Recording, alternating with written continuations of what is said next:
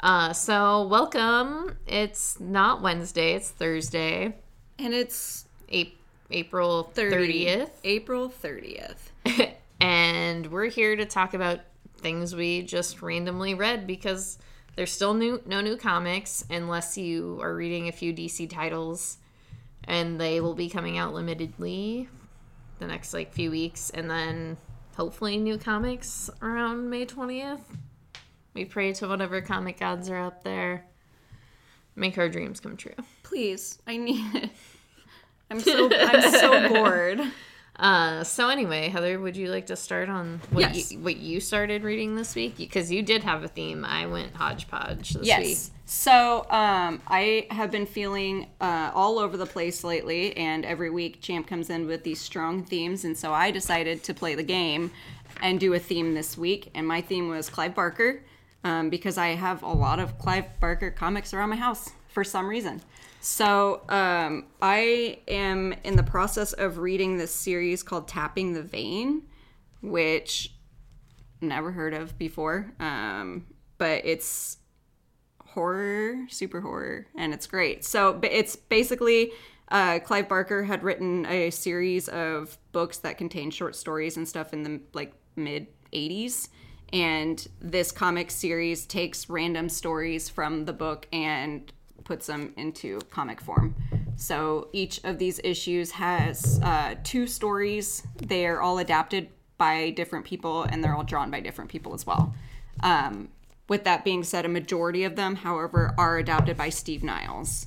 Okay, awesome. Yeah, which I thought was pretty cool. I d- did not know that at all. Um, but I've been doing this thing where since there's two in each one, I just pick a random issue and then like read a random story. So I have no idea like how much I've actually read.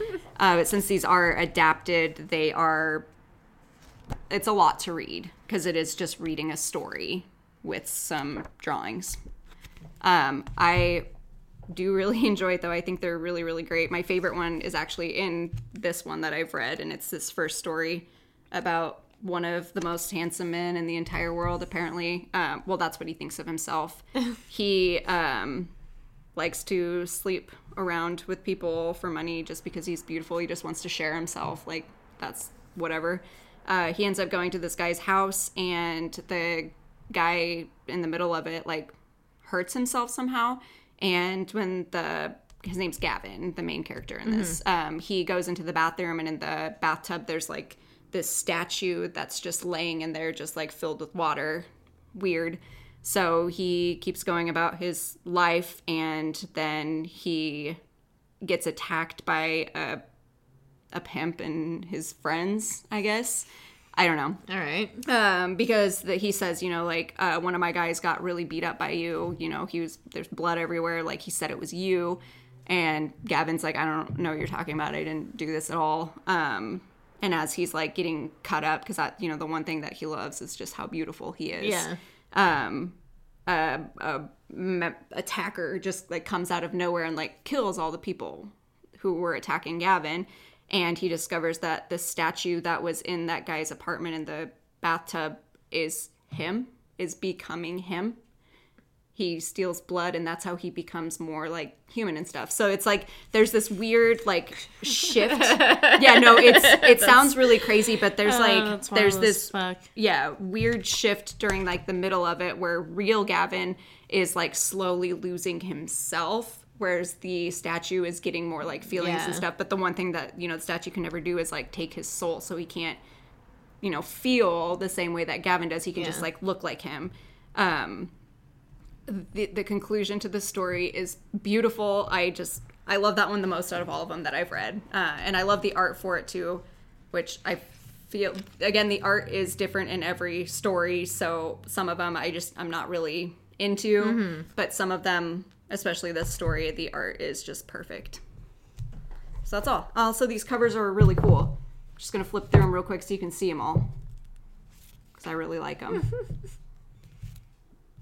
it's my favorite because Phew. Oh, that's tight. I love some titties. oh yeah me too there we go Yeah, no, I love all those. Yep, Clive Barker, Tapping the Vein. Uh, I believe it's just these five from what I was reading. I'm, I'm not sure if any other ones were released, but it was released through this tiny line called Eclipse Comics from 1989 to 1992. Those are my notes that I took for it. Awesome. Uh, I think we did both kind of stay into a theme this week, though, because I guess short of Transmetropolitan, I read two like kind of horror books. okay. Yeah, that's that's what I heard about that. That's uh, I think Dave is the one who told me to read that because he said I would really enjoy it. Oh, And that was like when it first came out too. Oh, that's yeah, no. It's, okay. So, as we're getting into this, uh I read Immortal Hulk, the director's cut, so I read issues 1 through 6 of The Immortal Hulk and yeah, no, everybody's told me this book is wonderful, but now that I've taken the time, it is really, really, really good. It is kind of like does have like a horror element to it. It is very like gritty.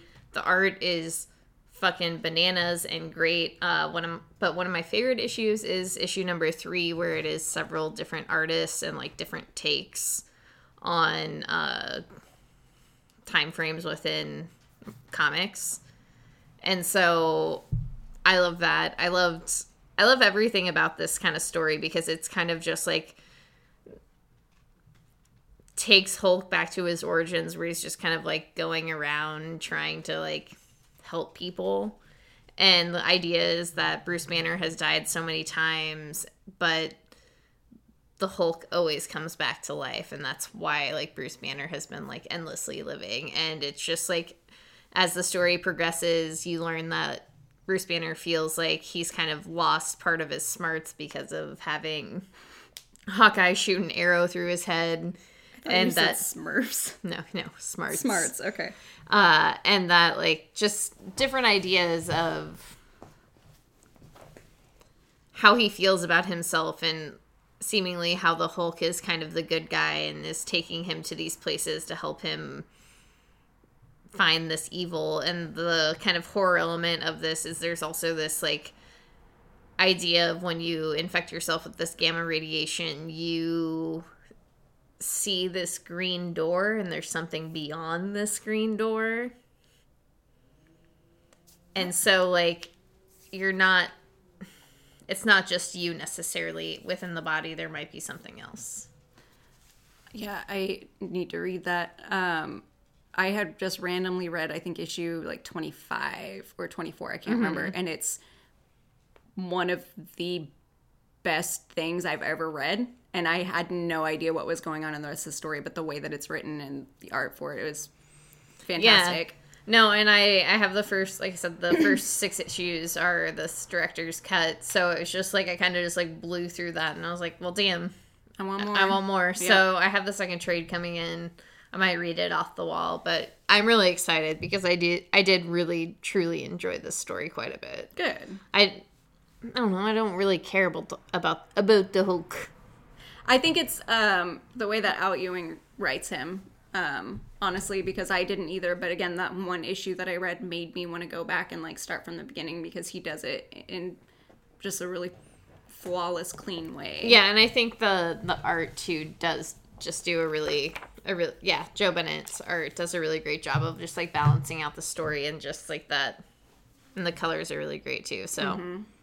Like every aspect of that book comes together, and like the full like splash pages of things that happen within the book are just ugh, Fantastic. it's it's real good to look at and I, I just love these directors cuts too because at the end they usually they have the pencils and they have the scripts and i usually like some of the scripts i haven't i've read through but some of them i haven't just because you know i've just Right. read the comic anyway but looking at the pencils is just it's great i'm actually they're coming out with the silver surfer black director's cut oh yeah, yeah, I had seen that. so, you know, I might not have necessarily like super loved the story.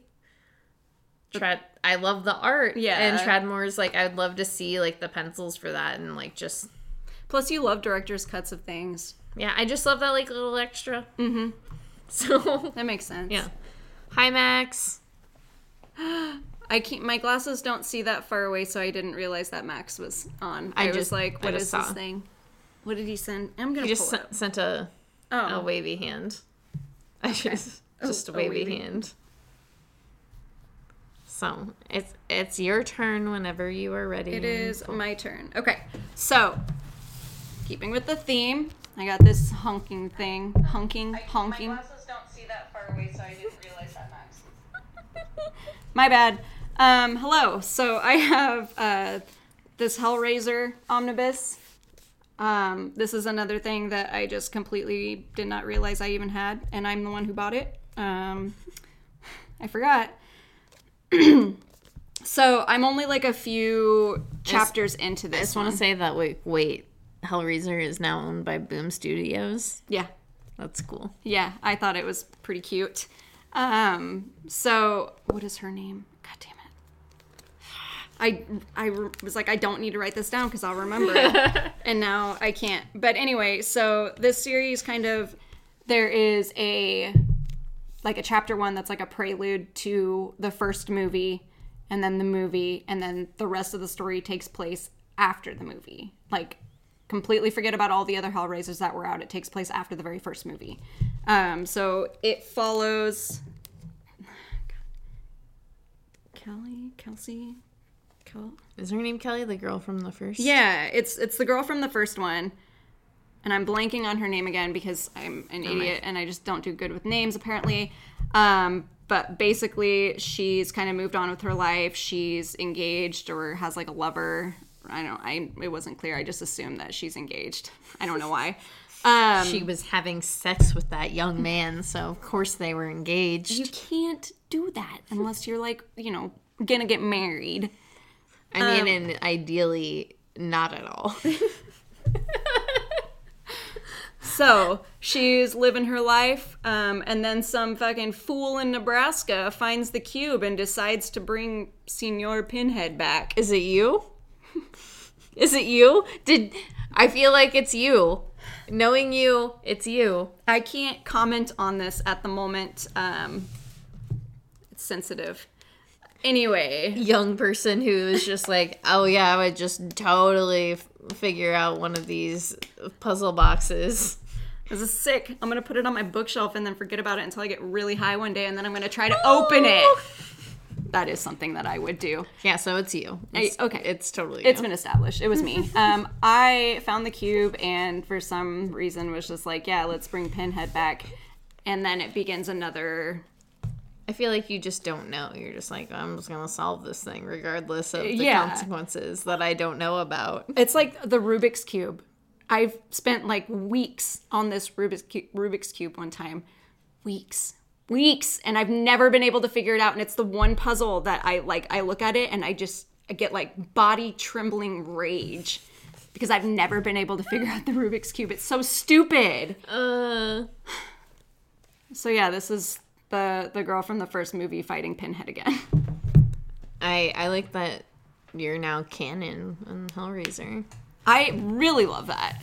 Cuz also like if I summoned him, I'd be like what do I do? And then, and then I'd probably call for Braden and then like just Please, leave. please don't rip my skin off and fuck me. I love my skin, please. Um, but I do have to say that Leonardo Man- Manco, I probably butchered that. I'm sorry. His art in this so far is just incredible. Um, he really, really gets in it with the blood and the gore and stuff, which I, you know, for a Hellraiser comic, I expected that, and I'm really pleased with it. Um, so yeah, once I read more of this, I'll get back to you. All right, so then more on the horror theme. Horror. I have our our Outer Darkness. I read seven issues of this. I didn't really look up how many issues there were. I feel like there was like 12. That makes sense. Yeah. Uh, so I have eight issues. I'll get the other other ones. We'll work on it. Uh, I borrowed these from a friend a while back and finally took the time to read them right now since I don't have anything anything to read. Excuse me. I had to burp. anyway, uh, how I described this to Heather was basically Star Trek, but a little bit horror themed with ghosts. So you're the Charon is what I believe it's called, is headed to the outer darkness, and as they are headed there, they encounter different sort of otherworldly sort of things, but That's a. I really enjoyed that reference. That was really good. What? Charon. He's the uh, the boat guy down in hell who delivers the souls to Hades. That's good. Yeah. uh the charon is powered by like a god so a lot of this is like very like magic and demon oriented and everything they kind of encounter is the same there's exorcists who help help them do things there's mathematicians who like do these math spells to keep things quarantined it's really it's really really interesting i would say the main character i believe his name is joshua or josh Captain Riggs. He's a fucking dick. Kind of sucks. But maybe he'll just be one of those dudes who like redeems himself redeems himself in my eyes, but right now I just kind of hate him. Okay. But I do really enjoy it. I like the like dynamics because like everybody on the ship hates him and it's kind of told from different perspectives of different people on the ship or himself and one of the characters with on the ship that's like within an issue is like it's all of his like internal dialogue and he happens to be like a god from his planet that ended up being like like he had reigned on them like a hundred years of just like torture and just like kind of like terrible things and they ended up banishing him and he's been put back into this body and he, now he's just like a navigator on the sh- on this ship and it's just like Hates everything. yeah kind of hates everything and is miserable Love that. Yeah. That's cute. yeah so it's really interesting i really i liked it more than i thought i would and then lastly i did read the end of trade 3 Ye- the year of the bastard trade and then uh trade 4 the new scum Of what? of transmetropolitan and it just made me mad Okay. i'm just continuing to be mad because you know Politics. politics it's just it's just everything about this has been i don't know. I think it's disappointing like i said said before it's disappointing to know that like politics hasn't changed but it's just like disappointing even more disappointing to know that it's like gone in such a direction where this is like incredibly relevant. To the point where i just you would hope people had learned because obviously this is dealing with like past politics and like politics within the year this was written and you would have hoped like we have made leaps and bounds and made differences and have done actual things and it's so fucking frustrating to know that we have not and that this is like even more relevant today than it probably even was then Dang it. I It- don't want to have to read it. but now I have to read it. it and i i may i might be wrong you know like I don't think you are. Based off of what I've heard about it, I, I feel like you're on the right track. and I think I'm just mad. And I think that like the thing I like about Spider the most is like no matter like how bad the current administration is, it's also just about finding out the truth and knowing everything about every like politician that is out there and just like making that truth heard and not like backing away from that. And that can cost so much and I think I don't know, man. I'm just fucking frustrated. I think I pulled myself out a little bit. I got mad.